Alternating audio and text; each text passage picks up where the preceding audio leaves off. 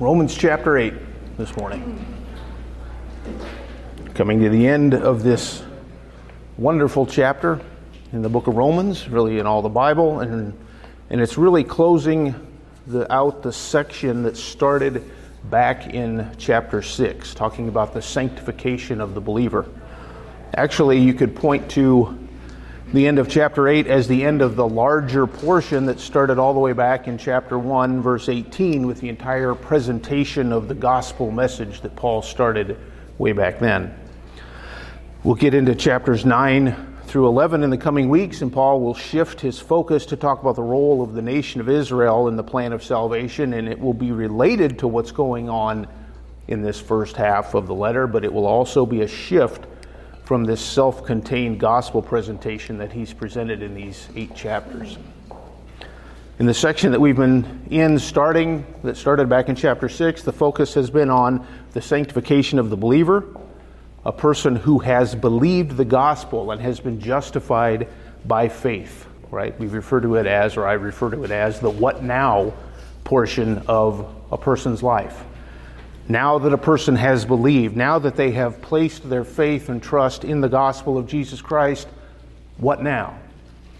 How are we to live? How are we to conduct ourselves? How are we to consider ourselves as we continue to live in this world, but are no longer enemies of God, but are now His children, and we're awaiting the hope of glory? What now? And we've seen that question answered all the way through these three chapters with the instruction to consider ourselves to be dead to sin but alive to righteousness, dead to the law but alive to God, living in obedience to Him. Chapter 8 has shown us how this is possible with the ministry of the Holy Spirit who enables us to live lives that are obedient to God enables us to be able to put sin aside, enables us to obey His word, no longer live according to the flesh, but now we live according to the Spirit. We are enabled as believers because the Holy Spirit has come upon us. He has indwelt us and made His abode within us and ministers to us daily, allowing to live a sanctified, a set apart, a holy life for God. With the power of the Holy Spirit, we can endure trials, the sufferings that will come about in our lives. Paul went over this starting in verses 17 and 18 of chapter 8, talking about how suffering will come. Suffering is a part of the Christian life. But in light of the glory that is guaranteed to us that will come someday, the sufferings of this present time aren't worthy to be compared to the glory that will come. We fix our hope on that, and we have the Holy Spirit who helps us even in that. He intercedes for us even in those times. When we need to cry out to God for help in our lives, even when we don't know what it is that we need, how we should cry out to God, He makes intercession for us and helps us through those trials and through those times. In the last section that we looked at, verses 28 through 30, we looked at the unbreakable chain of salvation.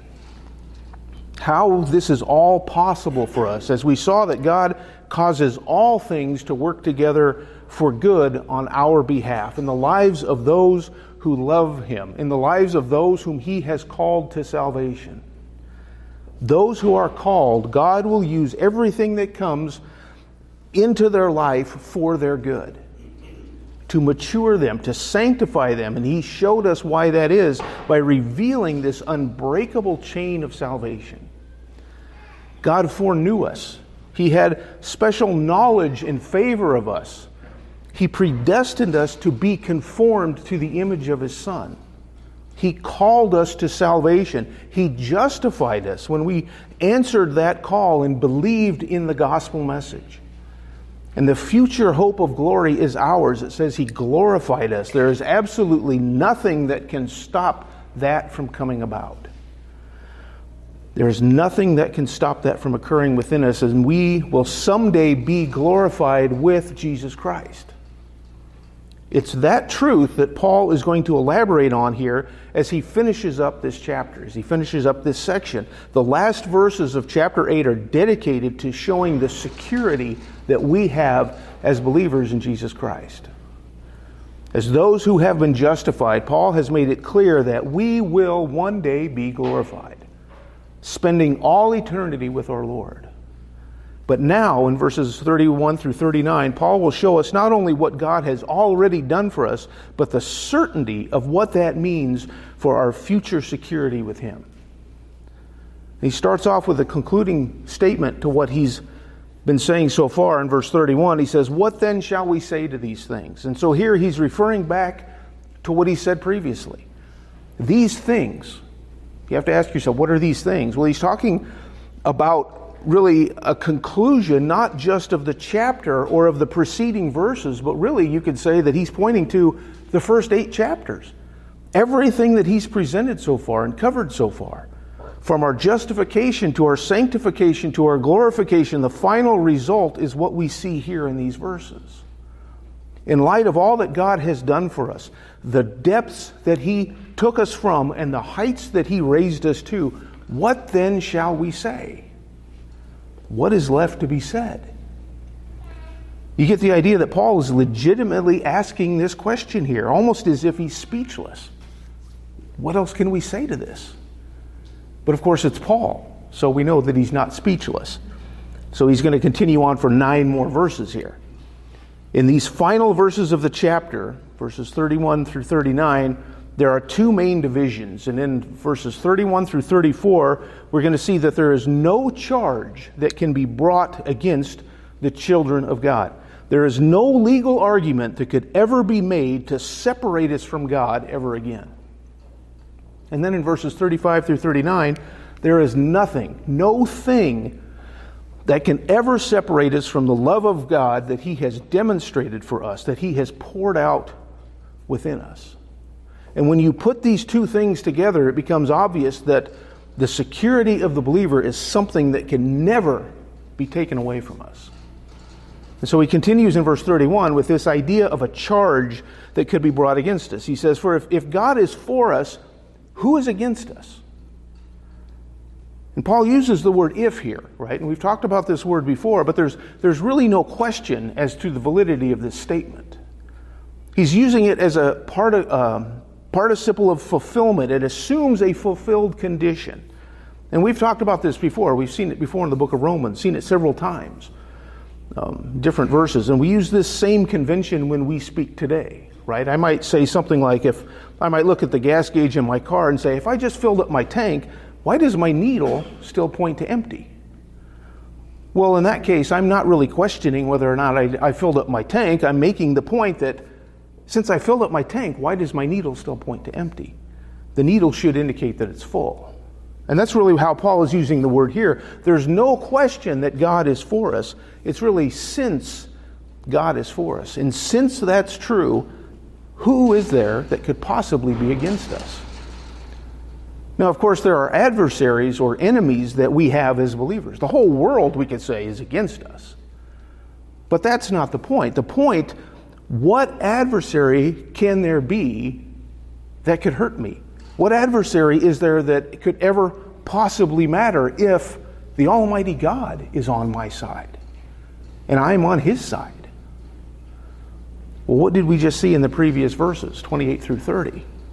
God is working all things together for me as one who has been called, who loves God as a believer. I have been foreknown by God, predestined, called, justified, will be glorified. Does that sound like God is on my side? That sounds like it to me. Of course He is. We're talking exclusively here about people who belong to God, who are the children of God. So if God has done all of that, then who could possibly be against me that matters? The psalmist said in Psalm 118, verses 5 and 6 From my distress I called upon the Lord. The Lord answered me and set me in a large place. The Lord is for me. I will not fear. What can man do to me? Is there anyone else that I should fear if the Lord is with me? That's the point here. There is no one great enough to overcome the power of God to affect me. There is no one that I should fear that could undo what God has done in my life. This list would include several things. I have four things here. First of all, other people, right? There's no other person that could change or affect this, right? People that are around us, no, no one could change this fact. And the second thing is not just other people, but even myself. We'll see this further as we go, but why would I not be included in that as well? If God has done all this for me, He has sovereignly determined that I will be conformed to the image of His Son. Can I remove myself from that? No, I can't. That's not even possible for me to remove myself from the love of God. A true believer would never want to leave the love of God, but even if he somehow wanted to do that, how could he possibly put aside what God has done in his life? Third thing, Satan, right? We look at the demonic realm, we look at Satan, we think of Satan as the great adversary, and he is he is an adversary, right? He is referenced as an adversary, but the truth is Satan has no power over the life of the believer has no authority that can overcome the authority of God in my life. And the fourth category, the fourth person that I would put into this, is even God Himself. Even God Himself cannot and will not change this in my life. Now, how can I say that? Because it's a matter of the faithfulness of God that we're talking about here. God has given me His Holy Spirit as a promise as a pledge, a guarantee of the future glory that He has promised to me. He has justified me. He declared me to be righteous before Him. What would it mean if God suddenly took that away from me? Took back His promise, condemned me once again after declaring that there is no condemnation for me? It would mean that God was unfaithful to His promise or that he was in error in declaring me to be righteous in the first place, neither of which could possibly be true. No, not even God can change my eternal relationship with Himself, sever that relationship again, which He has previously reconciled me to Himself. What He has determined to be true is true. So the picture here is that there isn't anyone who can stand in opposition to the one who is on God's side. We sometimes get absorbed in the problems and the adversaries. We get concerned about those who would oppose us. And temporarily, they can make life very difficult for us, right? I'm not saying that people can't cause us problems. I'm not saying that governments can't cause us problems. But really, they don't concern us. They don't really stand in our way. There is no one who can stand between us and what God has in store for us in glory. And he goes on in verse 32 and he develops the idea that God is for us. How can we be sure of that? Look at verse 32. He says, He who did not spare his own son, but delivered him over for us all, how will he not also with him freely give us all things? Here's the proof. Here's what he has done for us. He did not spare his own son. The phrase his own son marks Jesus off as distinct from believers who are also called sons of God, right? We have all become sons of God, children of God. But his own son makes him unique. And we saw earlier in the chapter that we are now the sons of God as well. But Jesus is the unique son, the only begotten son. He didn't spare his own unique son, but delivered him over for us all. What did he do? He gave his own son to death for us, crucified on a cross. We saw the same phrase back when we were in chapter 4, the end of the chapter, when talking about the process of justification through faith. Paul said of Jesus in verse 25, He who was delivered over because of our transgressions and was raised because of our justification. That's our same word, and we understand what that means. He sent his own son to be crucified for our sins. He gave him up to pay that penalty that our transgressions incurred. In order for mankind, for anyone in mankind to be redeemed, to be reconciled to God from their sinful, lost condition, it was God that had to act. It was God that had to do something to fix that relationship. He had to provide a way for man to be saved, and that's what the death of Christ provided. The means to be saved if only we would believe in what he did. That was the greatest thing that he could do for us, something that he didn't have to do, but that he did anyway. Now, the point is, if he delivered up even his own son, the greatest possible thing that he could have done, he sacrificed the greatest thing that he had, sent him to the cross for our sins. If he gave up so much to redeem us, to make reconciliation possible, what wouldn't he be able or he be willing to give up for us? What wouldn't he be willing to give us if he gave up all of that? If there was something that you wanted so badly that you were willing to pay a fortune for it, wouldn't you give up lesser things as well?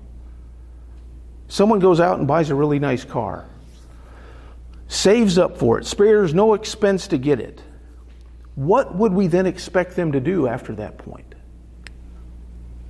Would we expect to let them for them to oh, I bought it now I'm going to let it sit in the car in the garage and I'm just going to let it decay or I'm going to park it out in the middle of a field let the rain hit it no that's not what we would expect now there may be some people that do that so well, we're not talking about them most reasonable people would look at that and say, you know what, I'm going to do the little things to take care of this thing that I spent so much to procure.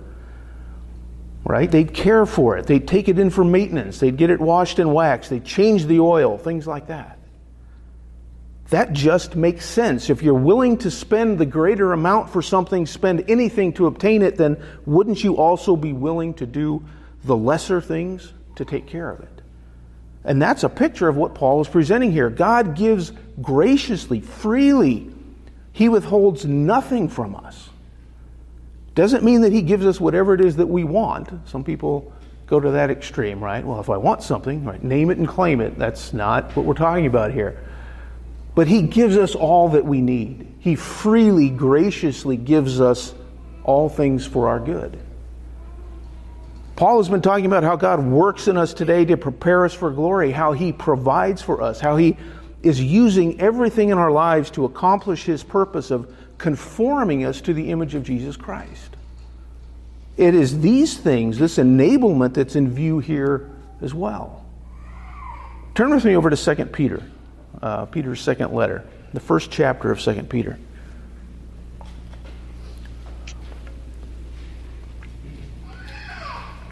The very beginning of this letter, we see Peter's greeting to the believers here that he's writing to. And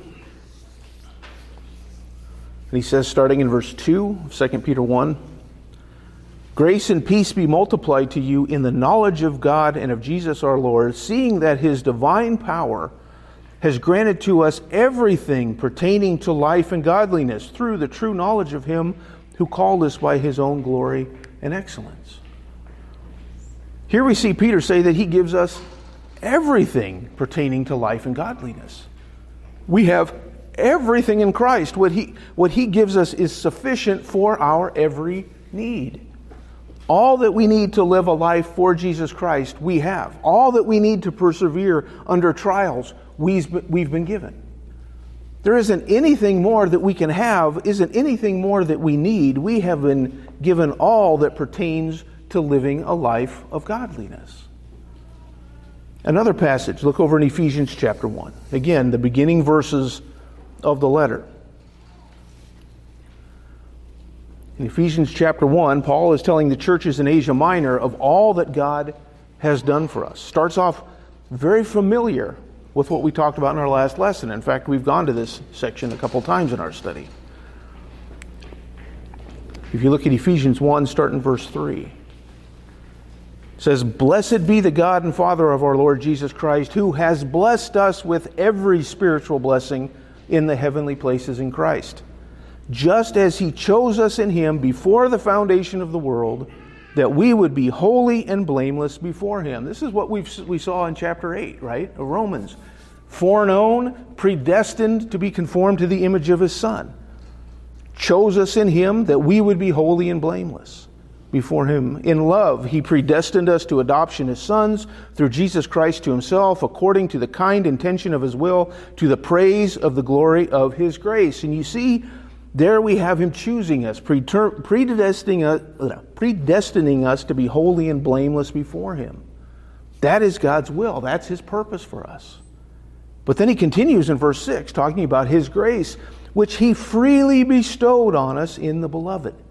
In him we have redemption through his blood, the forgiveness of our trespasses, according to the riches of his grace, which he lavished on us in all wisdom and insight. Here, once again, we have redemption through his blood, the delivering up of the Son to provide forgiveness of our sins, according to his grace. And it says here, the riches of his grace have been lavished upon us. And I love that word here, lavished. It's a pouring out of His grace. It's giving us more than we could ever possibly need. It's not just giving us, oh, well, this is, this is what you need, this is what you get. This is pouring it out. There's nothing that He would not give us. That's what we're talking about. This is what God has done for us.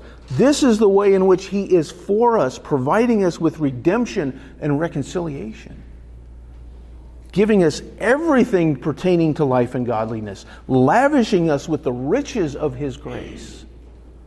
It's not just what He did for us on the cross. That was the start, but His grace continues on from there to encompass every part of our lives. So, back in Romans chapter 8, in light of that, in light of all that God has done and is doing for us, what is there that anyone could ever do to change what God wants for us.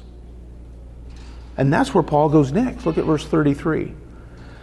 Who will bring a charge against God's elect? God is the one who justified. Who is the one who condemns? God's elect, those whom he has sovereignly chosen. Right? We talked about this when we were in verses 29 and 30. Those foreknown are specially known and loved, and they're chosen by God. And we'll talk more about election when we get into chapter 9 as well. But as believers in Jesus Christ, God has chosen us, elected us. It's the same, same idea, same word. If He has chosen us for Himself, who was there who could bring a charge against us? And that word charge, that's a technical legal expression. Who can bring a legal charge against God's people in God's court, is the picture that we have here. God has justified those who are elect. And remember, justified is a legal term as well. It means to declare someone to be righteous. When a person believes at that moment of faith, God declares them to be righteous. They are justified. So the question here who can overrule God and declare them to be unrighteous?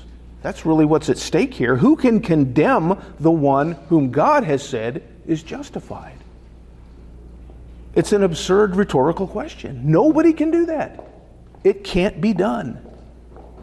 Now, we look at our human courts and we say, well, that happens all the time here, right? We have an imperfect legal system where the innocent sometimes get convicted wrongly and sometimes the guilty go free.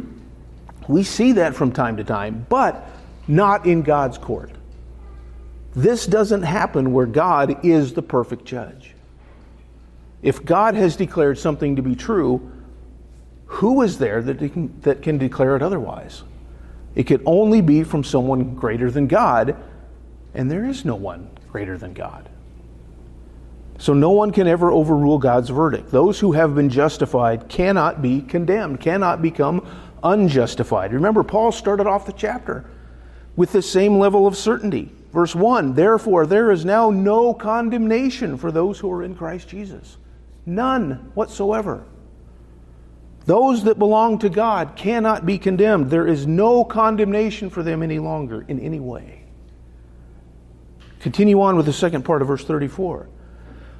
He says, Christ Jesus is he who died, yes, rather, who was raised, who was at the right hand of God, who also intercedes for us to show that the issue is settled and how it was worked out that we have come to be declared righteous by God, Paul states four facts about Jesus Christ and his work in bringing this about in our lives. These facts are important because God cannot just declare the wicked righteous, their wickedness must be dealt with, and it's dealt with by Christ. So he starts off by saying, Christ Jesus is he who died. And this has been brought out many times, right? We've talked about this already. The same thing that we talked about earlier. He is the Son of God who was delivered over for us. Turn back with me to chapter 5. We've seen this there before. We talked about the end of chapter 4 earlier, where he was delivered over for our transgressions. But look down at verse 6 of chapter 5. For it says, While we were still helpless at the right time, Christ died for the ungodly. For one will hardly die for a righteous man, though perhaps for the good man someone would dare even to die. But God demonstrates his own love toward us in that while we were yet sinners, Christ died for us. The way that God has planned out salvation is that Jesus Christ had to die. Christ came to make the sacrifice that would pay the penalty for sins. That is essential to our salvation. That penalty had to be paid by someone. It's either paid by us for all eternity, or it's taken care of by the death of Jesus Christ. He goes on in verse 9 there of chapter 5 much more than having now been justified by his blood, we shall be saved from the wrath of God through him. For if while we were enemies we were reconciled to God through the death of his Son, much more, having been reconciled, we shall be saved by his life. This is the same thing that he's talking about in chapter 8.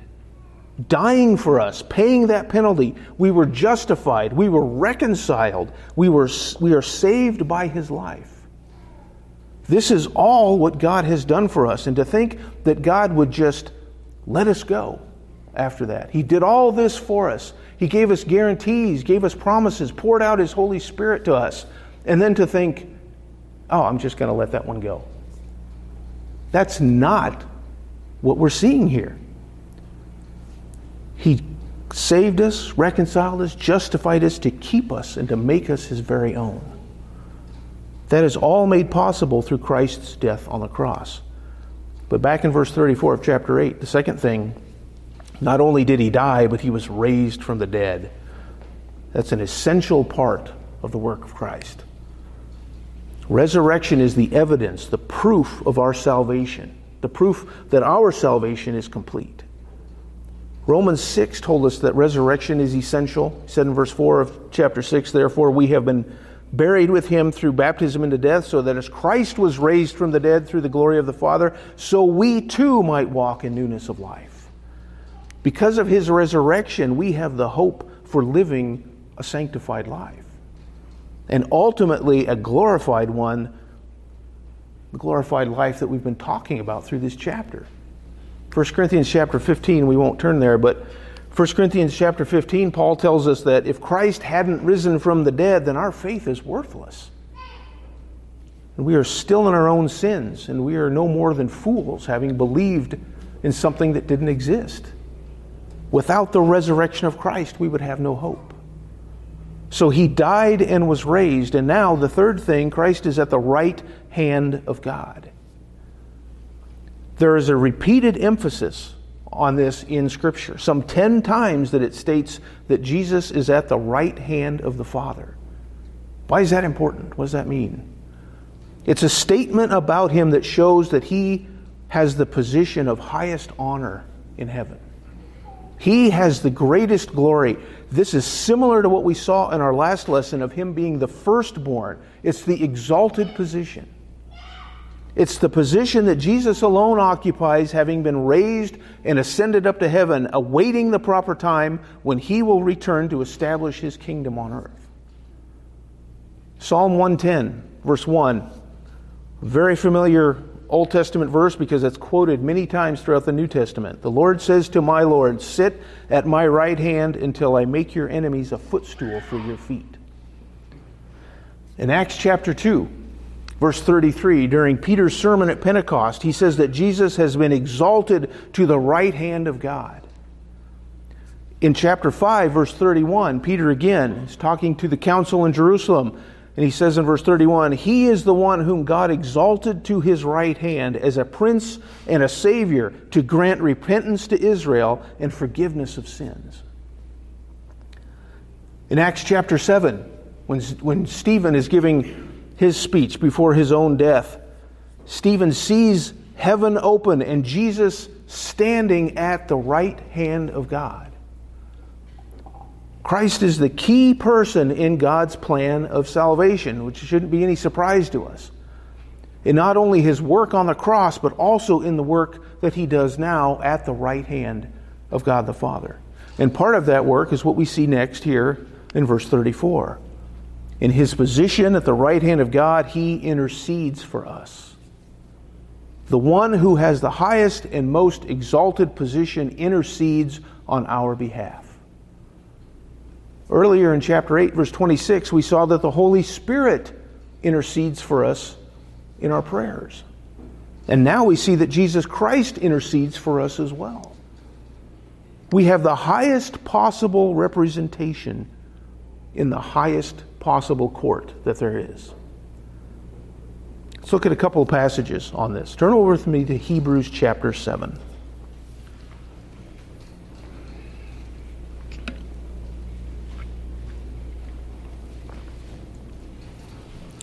Hebrews chapter 7.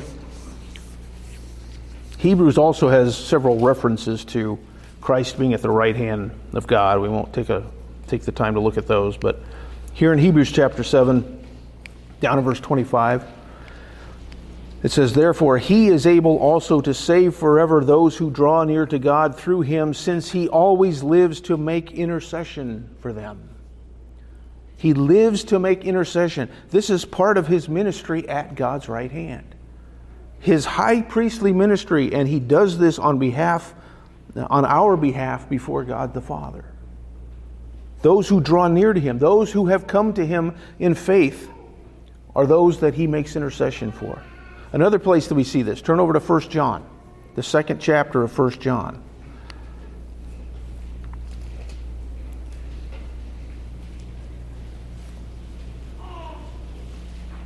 1 John chapter 2, starting in verse 1. Here John says, My little children, I am writing these things to you so that you may not sin. And if anyone sins, we have an advocate with the Father, Jesus Christ the righteous. And he himself is the propitiation for our sins, and not for ours only, but also for those of the whole world. He says here, we have an advocate with the Father. His presence before God is an ongoing statement that Every sin that I have ever committed is taken care of. He has paid for it in full. As a believer, can I commit a sin that will separate me from God? No. If that were the case, then there would be something wrong with the plan of God. That would mean that his plan of salvation, the sacrifice that he made by sending his son, didn't cover that. It didn't work. John is telling us that when we do sin, even, even though we shouldn't, you don't neglect the first part of verse 1 there, but when we do, we have an advocate. The very person who paid the penalty for our sins is there to represent us. The picture we get is out of a courtroom where we have a, a defense attorney in a rock solid case and a judge that has declared us to be not guilty before the trial even begins. And you have to ask is there any point in bringing a charge at all? No, because they have already been dismissed against us. God Himself has declared us to be righteous. Jesus Christ represents us before the throne of God. Who can bring a charge against us when Jesus Christ Himself is acting as our representative before the throne of God? Christ himself died for us, was raised, sits at the right hand of God, and he intercedes on our behalf. He paid the penalty for our sins. He made the atonement for sins that was required to cover that penalty. And when he called and we responded to him in faith, his death was applied to our account. And now he sits ready to make sure that that payment is applied to each and every one of us, every day of our lives. That's our legal team, the legal team that we have been that we have working for us in heaven right now. whenever you ponder the possibility of losing your salvation, come back to this passage. This is one of the greatest passages on the believer's security. Can the elect ever be lost? Can you lose your salvation? Absolutely not. No one can take that away from you. You know what the best part about this is? Is that none of this is dependent upon us. We have been saved. We have put our faith and trust in Him, and now our security is totally in the hands of God, not in me. Nothing I can do, no matter how badly I fail, and I will fail plenty, right? I mean, even John says, don't sin. But when you do sin, because we're all going to sin, right? But nothing I can do will ever take me away from the one who loved me, who chose me, and died for me. Whatever charge is brought against me, it's already been dealt with. Now, Paul goes on to show that not only is there no charge that can be brought against us, but there isn't anything else that can separate us from the love that God has for me. Really, it's just another way of emphasizing the same thing, right? He's just continuing on with this same theme. Says in verse 35 Who will separate us from the love of Christ? Will tribulation or distress or persecution or famine or nakedness or peril or sword? The love of Christ is revealed in the sacrifice that he made for us, the love that he showed us by dying for us on the cross. This is the love that resulted in our salvation. We've established that no one can separate us from that love. There is no other person that can separate us from that, bringing a charge against us. But is there anything that can separate us? When things are going good, we know that God loves us, right? When things are going well, we have no problem with thinking, oh, God's on our side, everything's going good. God, I see the love of God each and every day. When do we sometimes begin to question the love of God? It's when the difficult things come, right? Maybe all those things that are going on in my life, maybe this is, or maybe it's one really horrible thing in my life. Maybe they're all an indication that maybe maybe I'm not really in the love of God. Maybe God doesn't really love me. Maybe He doesn't really care about me. Paul lists out a number of things here that may cause a person to question whether or not God is still on our side tribulation, distress, persecution, famine, nakedness, peril, sword. When there are trials, when we are destitute, when we've lost a job and we don't know where our next meal is coming from, when we're in danger, when we're in fear of being persecuted and our lives are on the line. I mean, you've got to admit, these are really bad things, right? I'd hazard a guess that most of us haven't experienced the majority of the things that Paul lists here. Might, be, might have been different for those in Rome at this point in time. But we haven't experienced a lot of these things, and we're glad that we haven't. But during times like these, that's when we might begin to question the love of God in our lives.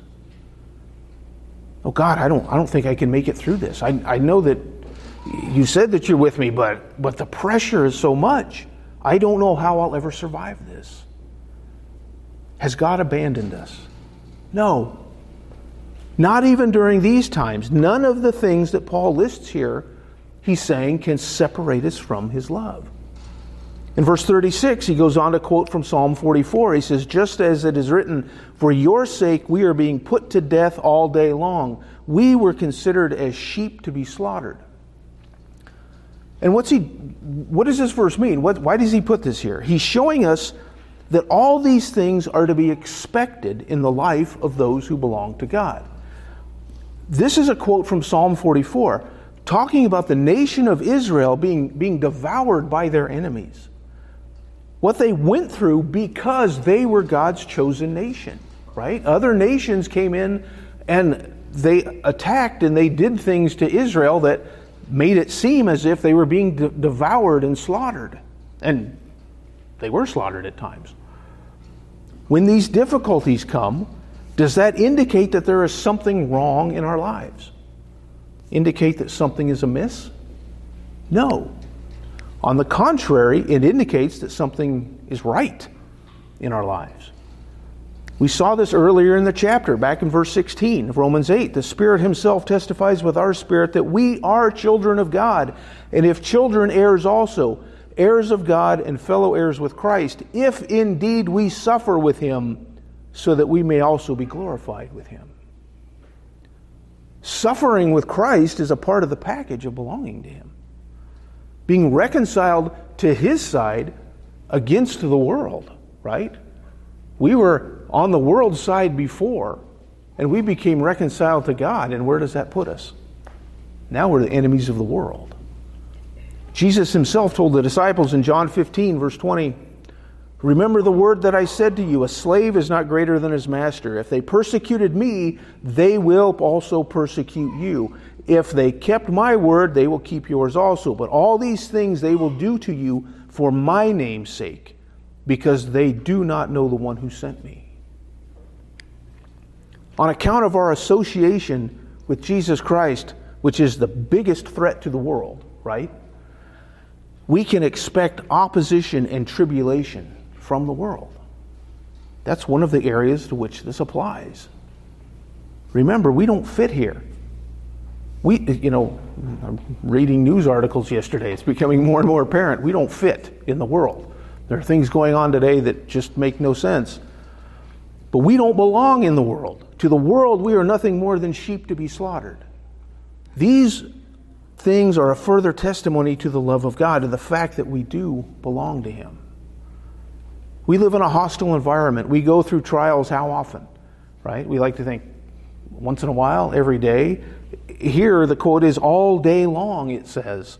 We should expect trials to come, suffering to be a constant part of our lives. In fact, when there aren't trials, when there isn't any opposition from the ungodly around us, that's when I think we need to try to figure out why.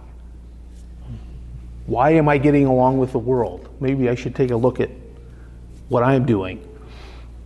The road to glory takes us through suffering to become conformed to the image of His Son. We saw that back up in the previous section in chapter 8. So these things will come upon us. But what does he go on to say about them in verse 37? He says, But in all these things we overwhelmingly conquer through him who loved us. In all this adversity, we overwhelmingly conquer, he says. We've already won. We're the victors. To the world, in their eyes, they're persecuting us. They are driving us into the ground. But in reality, we've already won. He uses the word overwhelming, right? Overwhelmingly conquered. We don't just make it by the skin of our teeth we don't squeak by at the last second, right? You, you watch any movies or TV shows, right? And the, the hero, what, what always happens in, in those shows? So the person that wins, they never like overwhelmingly win. It's never just somebody that goes through and, and just wins every battle. No, they, they get, they're on the ropes, right? They get knocked down. They're, um, they're barely able to do it. And you think at some point, oh, they're not going to win. They're not going to do it. Oh, then he gets up and knocks the guy out or whatever. He wins at the very end, right? Just by the skin of his teeth. That's a mental picture that we might have of the victorious conqueror, but that is not what this is. We overwhelmingly conquer. This is one punch and lights are out.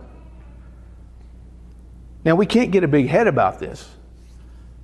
How is it that these things can't beat us, that we can conquer so overwhelmingly?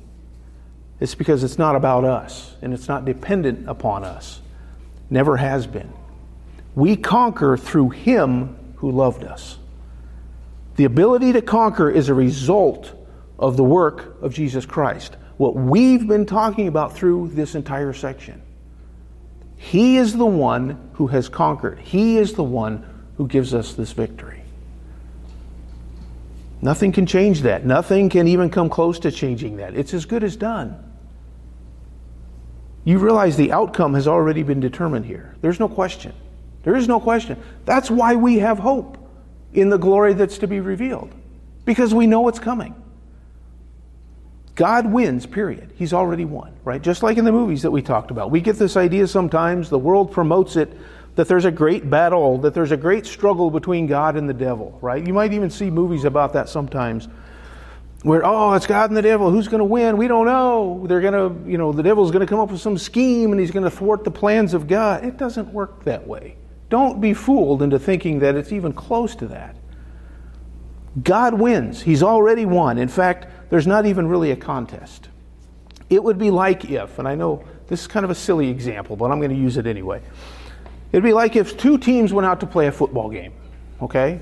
And the officials, they come into the, to the middle and there's going to be a coin toss. Uh, coin toss, yeah. Sometimes they say coin toss. I don't know why I do that. There's going to be a coin toss.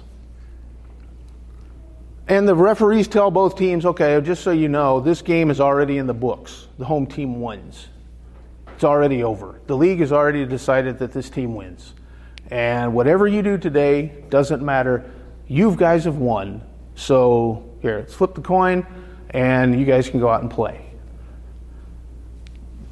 You might say, well, what's the point, right? What's the point of playing? But anyway, the teams go out and they play because they're part of the league and they have to play this game. So the teams go out and play and a victor has already been decided.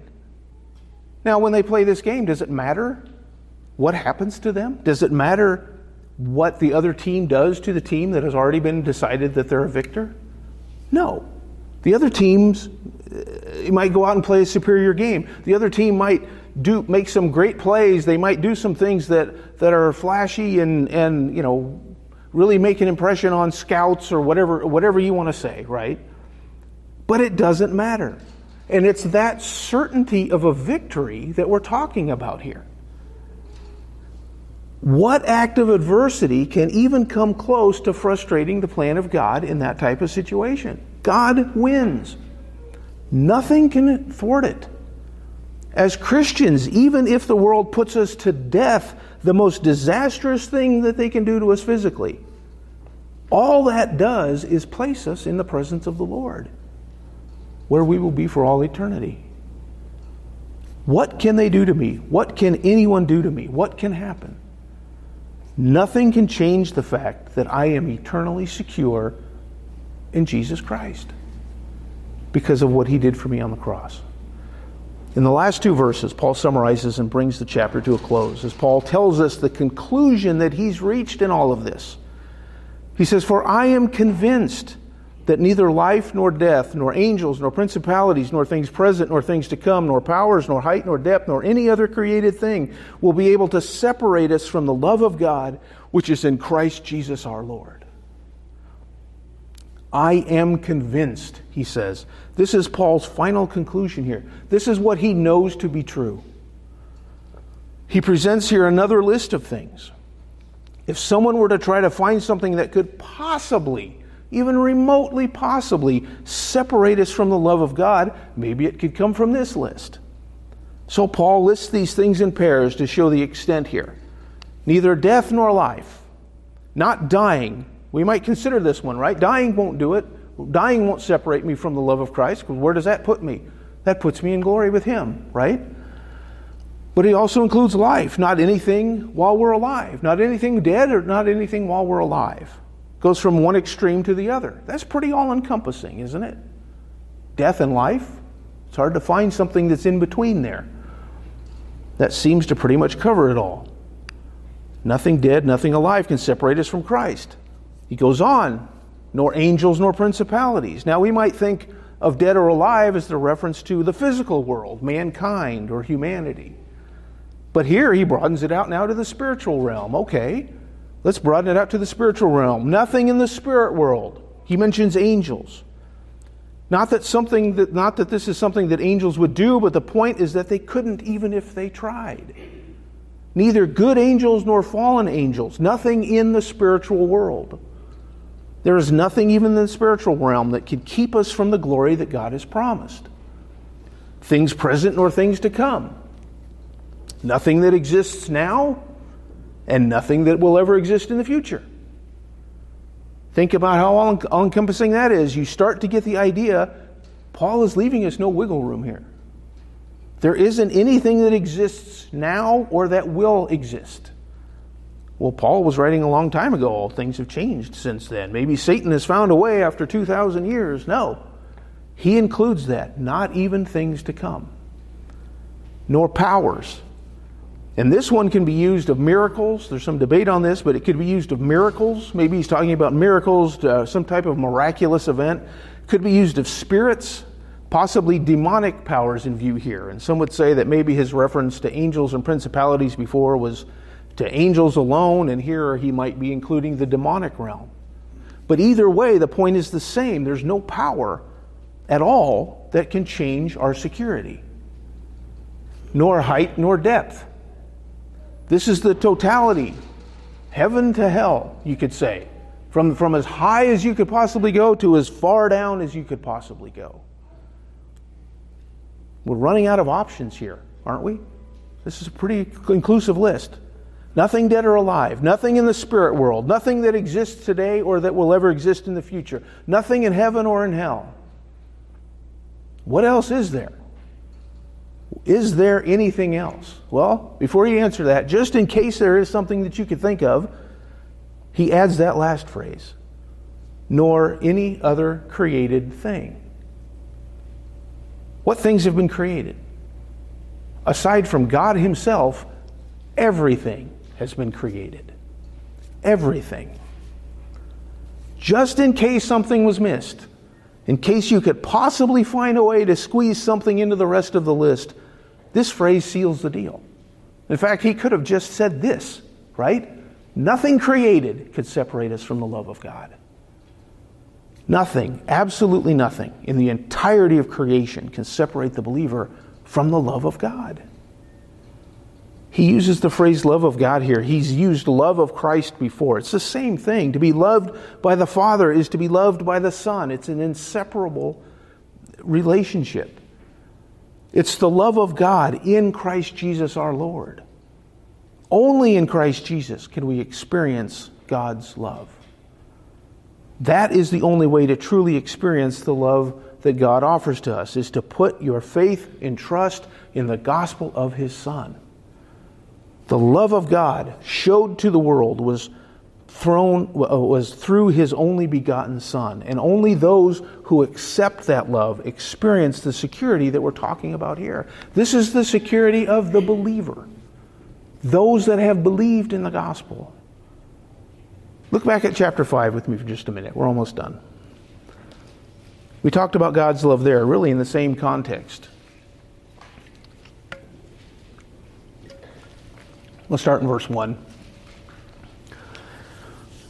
Therefore, having been justified by faith, we have peace with God through our Lord Jesus Christ, through whom also we have obtained our introduction by faith into this grace in which we stand and we exult in hope of the glory of God.